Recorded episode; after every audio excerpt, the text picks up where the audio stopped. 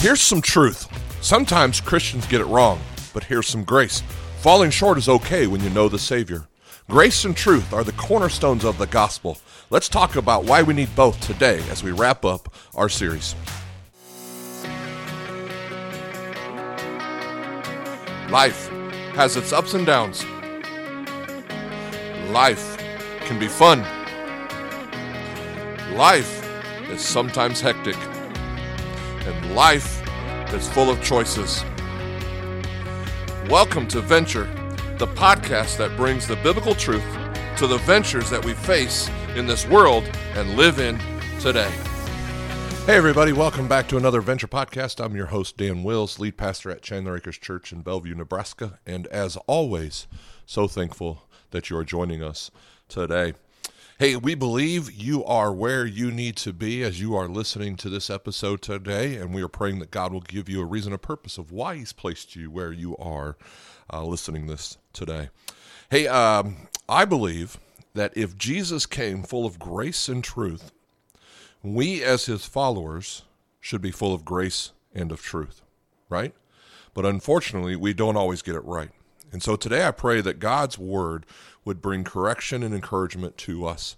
So today's uh, episode is titled When Christians Get It Wrong. So here's what I want you to do. We know uh, for years our country has been known as a Christian nation, right? God bless the USA and such, right? But unfortunately, today, for a growing number of Americans, they would not say we're a Christian nation. There's a large percentage of people that would actually identify as what people call post Christian. Now, to bring context to what post Christian is, this isn't necessarily the same as being agnostic or being an atheist, okay? A post Christian is someone who has had some connection with Christianity. In other words, they might have been baptized in the church, they might have been confirmed in the church, they might have gone to a Christian school, they might go to church on Christmas and Easter or whatever, okay? A post Christian is someone who's had some exposure to Christianity, but they've chosen to reject it. It's not that they don't know, the problem is that they know about Jesus and they don't care. It's post Christian. And so, for a long time, we've considered uh, we've been considered a Christian nation. Now, unfortunately, faith in Christ has moved from what those would consider the center, right, to the more of the fringes, and it's shifted from being something that many people see as a positive to something that's even considered to be a threat by some people. In fact, just the term Christian doesn't necessarily mean what it meant a lot of people to a lot of people a lot of years ago. Okay, and, and if you're what's called an evangelical Christian, that's often interpreted to mean someone who's hateful or bigoted or judgmental, full blown hypocrite, maybe someone who's very very dangerous. So the question that I want to raise today is this: How do we faithfully represent Jesus in a post Christian culture? If we're followers of Christ, how do we represent him in a way that honors God and dignifies people in a culture that's becoming more hostile towards Christ? I think you would have to agree that we're in a very politically divided time, and a divided world needs a united church. Okay? And I've said this before, and I'll say it again that it doesn't matter who's in office, right? President, Senate, House of Representatives, governor, mayor, whatever. Okay? Our mission as Christ followers never, ever changes. And so, what is our mission? Well, let's take a look at John chapter 1, verse 14. Here's what this says The Word became flesh and made his dwelling among us. We have seen his glory, the glory of the one and only Son who came from the Father, full of grace and truth. Now, after looking at that scripture, I would say our mission is this that we are called to live in love with grace and truth. Okay, let me say it again. I think we're we're called to live in love with grace and truth. In fact, John 1:14. Let's look at it again. Let's see listen to what it says. We've seen the glory, the glory of the one and only Son who came from the Father, full of grace and truth. Full of grace and truth. He was full, right? So, how many of you know somebody who's full of something, right? now, I don't want to know what they're full of, okay? But when Jesus came, he was full. In fact, the word in the Greek, the word full, is translated as the word pleris, and it means to, to fill to the brim, abounding in thoroughly full. Okay? If you've ever seen a glass of, you know, some liquid, like a glass of water filled completely to the top, I mean, to right to the edge, if you were just to jiggle that glass, uh, it, it would overflow because it's so full. Well, if you get anywhere close to Jesus or the people of Jesus, we should be so full, right? Plerus of grace and truth that you can't even touch us without overflowing with this grace and this truth. So, why does it matter that he came full of grace and truth? Why does it matter? It matters because grace saves, right? And, and, truth frees, right? What does grace do? Grace saves. And what does truth do? Truth frees, all right? So, if Jesus came full of grace and full of truth, then we as followers of Jesus should be full of grace and full of truth. The problem is, we often haven't gotten it right. I know I haven't. In fact, if you ever find yourself saying, I don't like some Christians, I'm with you. You know, uh, a lot of them drive me crazy too. And the reason is because we often live in one of the extremes. We live on the extreme side of truth, or we live on the extreme side of grace. Jesus didn't come with just one, he came with both. And if you take truth and some of you, truth is great. Truth sets you free. Truth is powerful. But some Christians, if they're all truth, maybe uh, maybe you've noticed how they can be kind kind of uh, become uh, mean. You know, like out of touch and judgmental. If if they're all truth, they're, they are kind of like brother. You've got to have the truth, right? And you have nothing. You are not living the truth, and and you are not dressing right and behaving right, and you're not living the truth, right? They got to have their truth, and the Bible says it, right? And they are not believing, and that settles it, right? So if they're not believing what the Bible says it and the truth of what it says, then then that settles it, right? And so if you're not if you're dressing funny and smoking the funny weed and doing the funny thing, and you're going to go to hell where the worm never dies and there's weeping and gnashing of teeth. The Bible says so, right? That's the truth. How many of you know somebody like that, right? If you ever seen somebody like that, right? If I, I, I know I have, right? It's truth without grace. The other side, though, is it's it's grace, right? It's like, hey, it doesn't matter what you do. God loves everybody. We're all sinners, right? So who are you to judge me? What I mean is, you do you, boo boo, and I'll do me, right? It's all grace, but no truth. And these two extremes create two extremely big problems. And so I want to talk to you for a moment about these problems because this is how we as Christians often don't get it right. Okay? So the first problem is this truth without grace leads to rebellion. Okay, let me say it again. Truth without grace leads to rebellion. If we're just truth, truth, truth, truth, truth, with no empathy, no understanding, no love, no grace, people reject that and rebel hard against it. In fact, if you want to see Christians get it wrong, look at a really religious, religious, legalistic home, right? And, and what do you almost always see from the children? You see rebellion. If you lead your family with rules and religion without relationship, it's truth without grace. And so it leads to rebellion. And that's one extreme problem. The other problem is this grace without truth leads to relativism. Okay? Let me say that one again. Grace without truth leads to relativism. Well, what is that? What is relativism? That's the belief that there is really no such thing as absolute truth. If there's no such thing as absolute truth, then there's my truth and your truth. And so, therefore, since there's no truth, you can't tell me and God can't tell me how to live because there's no such thing as truth. So, grace without truth leads me to the conclusion that it doesn't really matter what you do as long as you're happy. It doesn't really matter what you believe as long as you're sincere, and it doesn't really matter what you do as long as you don't hurt anybody. Because grace without truth means there's love and acceptance without any type of definitive standard, right? So, so how do we respond today? How do how do we normally respond today? Well, unfortunately, what's really common is uh, it's I call it the philosophy uh, of get you a little Jesus, you know, this is how we we tend to respond a lot of times. We say we get you a little Jesus, just a little, right? Small doses of Jesus, enough to make you feel better about yourself. Watch your little Instagram clip of your favorite preacher, a minute and 14 seconds, and if it's really good, give it a little tap tap, you know, a little heart. You might even give it a little amen, some praise hands, whatever you want to do, just a little bit, right? Read the verse of the day on the Bible app. Just don't lose your streak. You know, get get you a little verse, not a lot, not so much that it encourages you, encourages you, or equips you, or convicts you, or transforms you. Not so that the word renews your mind and transforms your life, just enough to make you feel better about yourself. Just a just a little verse of the day.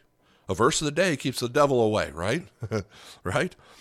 You know, maybe come to church every now and then if there's nothing else going on you know, don't serve, don't be involved, don't be generous, don't give. Just kind of come and watch if there's not something better going on, right? Just come if you can. Just get you a little Jesus. Get enough of Jesus to make you feel better about yourself, but not enough to make you different. When Jesus came, he came with grace and truth, full of grace and truth. Therefore, we as followers of Christ are called to live in love with grace and truth. Well, what does grace do? Grace saves and truth frees, right? Well, what is grace? What exactly is grace? Grace comes from the root, uh, root Greek word charis, and it is this it's the undeserved kindness, favor, and the goodwill of God. It's the loving kindness, it's the kindness of God that leads to repentance. It's not truth that leads to repentance, it's the kindness and the grace of God. And here's the key it's undeserved, it's unmerited. There's nothing you can do to earn it. The moment you think you deserve grace, that's not grace anymore. Grace saves. In fact, Scripture says clear in Ephesians 2 8 through 9, it says, For it is by grace you have been saved through faith. And this is not from yourselves, it is the gift of God, not by works, so that no one can boast. Here's what I find interesting about Scripture Jesus came full of grace and truth. Well, which one is listed first? Well, if you look, grace is listed first. Now, I can't prove this, but I believe there are not a whole lot of coincidences in the Bible. But I'm guessing that perhaps grace came first because of, of followers of Jesus. Right? As followers of Jesus, we lead with grace and then we proclaim proclaim truth, right? We lead with grace and then we proclaim truth. Let me illustrate this way, okay?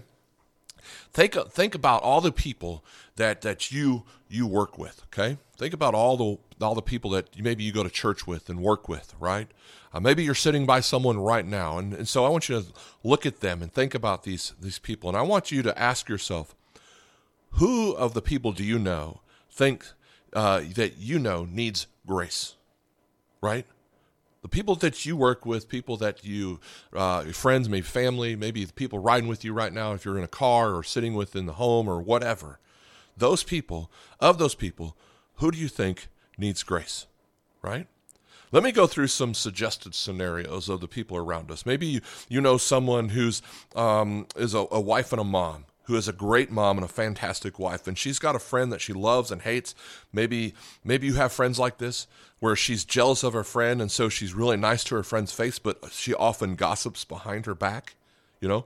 Do you think this woman maybe needs grace for her sin? And her husband he's a great guy. He's really good at business and he's so good at business and, and one of the reasons he's good at business is because he kind of likes money a lot right unfortunately even though he's successful in business he's really not successful in generosity the guy's probably greedy maybe maybe you know an older lady who leads a you know a small group or life group very godly lady but she's still mad at her mom and she can't forgive because her mom was overbearing and controlling and in some ways was emotionally abusive and she just can't let it go. And so I wonder if that person needs grace. Maybe you've got a person or a friend, and they're a college party animal, and, and anywhere there's beer, they're there. Anywhere there's music, they're thumping it out. Anywhere there's girls, he's going after them. There's guys, she's going after them, right? And he's and they're doing the things that they're embarrassed by and hurting people, but but they just don't care because it's all about them. And then there either there's that really religious guy that you know who's honestly he's not doing anything uh, uh, of that stupid stuff. He's he's way beyond that. He's been walking with Jesus for a long time and he's really pretty holy except he's thinking about people judging all these other losers, right? He doesn't like that maybe she voted in a different way and he doesn't like their behavior and he can't figure out why they're getting served when they're living that way, right? So ask yourself, who needs grace? Think about all the people and ask yourself which one of the people that you know needs grace? And now ask yourself right now do you need grace? You see, sometimes inadvertently the church gets it wrong. And without meaning to, what we end up doing is saying you have to behave first. This is a lot like the church that I grew up in. I, I grew up in a Catholic church. It was really funny if you look at it. There was all these implied rules. You know, nobody said it, but you better follow them, right? Anybody? Hope you know what I'm talking about, right? Well, one was you couldn't smoke on the inside of the church. You, you, you could smoke. It's okay. You can you can smoke, but you had to go outside in the back so nobody could see you, right? And that's where all the leaders went to smoke, right? It was pretty funny. They were all in the back smoking, right? It was an implied rule right? Another one was you had to dress a certain way. You couldn't look bad. You had to look the best, right? You also had to look like you be, you like being there, right? Oh, it's it's a joy to be here, even though you know it's the most boring thing ever, you know. And here was this implied rules, right? If if you behave and believe, then you can belong. And you can belong as long as you behave. But if you stop behaving, we'll gossip about you and call it prayer, right? Okay? Or if you don't believe the way we do, you got to go to another church. You need to find your way out of here, right? And you no longer belong here. So you can belong if you behave and believe. But this isn't the gospel, is it? Jesus doesn't say change your life and become perfect and then follow me. He says, Come to me as you are, and I will reform, change, and give you life. And that's why sometimes we get it wrong and need to adjust our thinking that we're going to lead with grace, and what we want our churches to be is a place where people can belong, even before they believe, because it's grace that saves. Now, I know what some of you are thinking. This this could be so dangerous, Dan. Then then you know because then people, if we don't have any standards, then can, people can do anything they want, right? You're, you're telling us we have no standards, so just do what you want. No, that's not what I'm saying. Paul Paul actually addressed this question and challenge in Romans six one. He asked the question. He said this. He asked this: What shall we say then? Shall we just go on sinning so that grace may increase? And Paul answers it right after that. He says, By no means. We are those who've died to sin how can we live in it any longer? You see, we lead with grace and we pro- proclaim truth, right? The challenge with truth to a post Christian generation is post Christians are often skeptical about truth. They would tell you that anyone who claims to know truth is arrogant at best and maybe even dangerous at worst. Here's what we have to understand that truth isn't restrictive, it's not re- repressive, it's not oppressive, okay? Truth is freeing, it's liberating. It's absolutely and completely life giving. If you go all the way back to the book of Genesis and the Garden of Eden, God looked at Adam and even said, I did good. Go be fruitful and multiply, right? He said, You can enjoy anything in the garden, just stay away from this one tree because if you eat of that, your eyes are going to be open. You're going to lose your innocence. You're going to have a spiritual death. In other words, his rule wasn't to limit their fun, it was to protect them and to set them free. He said, Stay away from danger, enjoy my creation. His rules were loving and freeing and liberating and life changing. Truth isn't just rules, truth isn't just regulations and morals. Believe it or not, truth is a person, right? Truth is not just a what, truth is a who, right? It says Jesus is the way and the truth and the life. Truth is a person. Grace saves, truth frees. Grace saves, and truth frees. So if you think about the people that, that you were thinking about earlier, okay, maybe it's in your home, maybe the people that you work with, maybe it's your family and your friends that uh, are close with you, right? Which one needs grace? And which one needs truth? Can I just be transparent again with you guys for a second? I love to be transparent to people. It's been one heck of a year and a half or so, right? Uh, how many how many of you would agree with that, right? Some some of you are already going, Amen, Dan, Amen, right? Now I can hear it now. You know, I, I have to be honest. Leading this church and and and has been more complicated than I can describe. I've I've talked about this before, but here's what I have to say. I promise you, next time we experience a different global pandemic, social unrest, racial injustice, and political vision in an election year, I'm going to be so ready, right? I'm going to have the plan then. I'm, I'm, man, I'm going to have it descripted out. I'm, I'm going to be ready, so ready for it. But this year, this year and a half has been so complicated. And there's so many times where I've second guessed my spiritual leadership. You know, so how did I how did I get through this? Well, the grace of God and his love just sustains me. And his truth has spoken to me over and over and over again. It said, Do not be anxious about anything, but in everything, make your prayers, your requests, your petitions known to God, and the peace of God, which transcends all understanding, will guard your heart, your mind, your soul in Christ Jesus. Right? Grace and truth. The truth. God has not given you a spirit of fear, but of power and of love and of sound mind. The truth. Trust on the Lord with all your heart. Lean not on your own understanding. Just cling to me in all your ways. Acknowledge the goodness of God, and He will make your path straight. I'm so thankful that, that Jesus came full of overflowing grace and of truth. Right? Who is Jesus? He is the Word made flesh, full of grace and full of truth. The truth, the chain breaking, sin shattering, intimacy building, life giving truth of God revealed in Jesus Christ. And His grace is so undeserved. It's actually scandalous, right? He would comfort sinners, love the outcast, touch the lepers, befriend prostitutes, and I'm so thankful for his grace and his truth. You see, a post Christian generation is rejecting Jesus. They're rejecting a distorted view of who Jesus is from a church that hasn't always gotten it right. See, I, I got to share with you at Chandler Acres, you're welcome here with anything. Whatever you're facing, questions, your hurt, your baggage, your sin, your addictions, you're welcome here. You're welcome to our church. You're welcome to our podcast.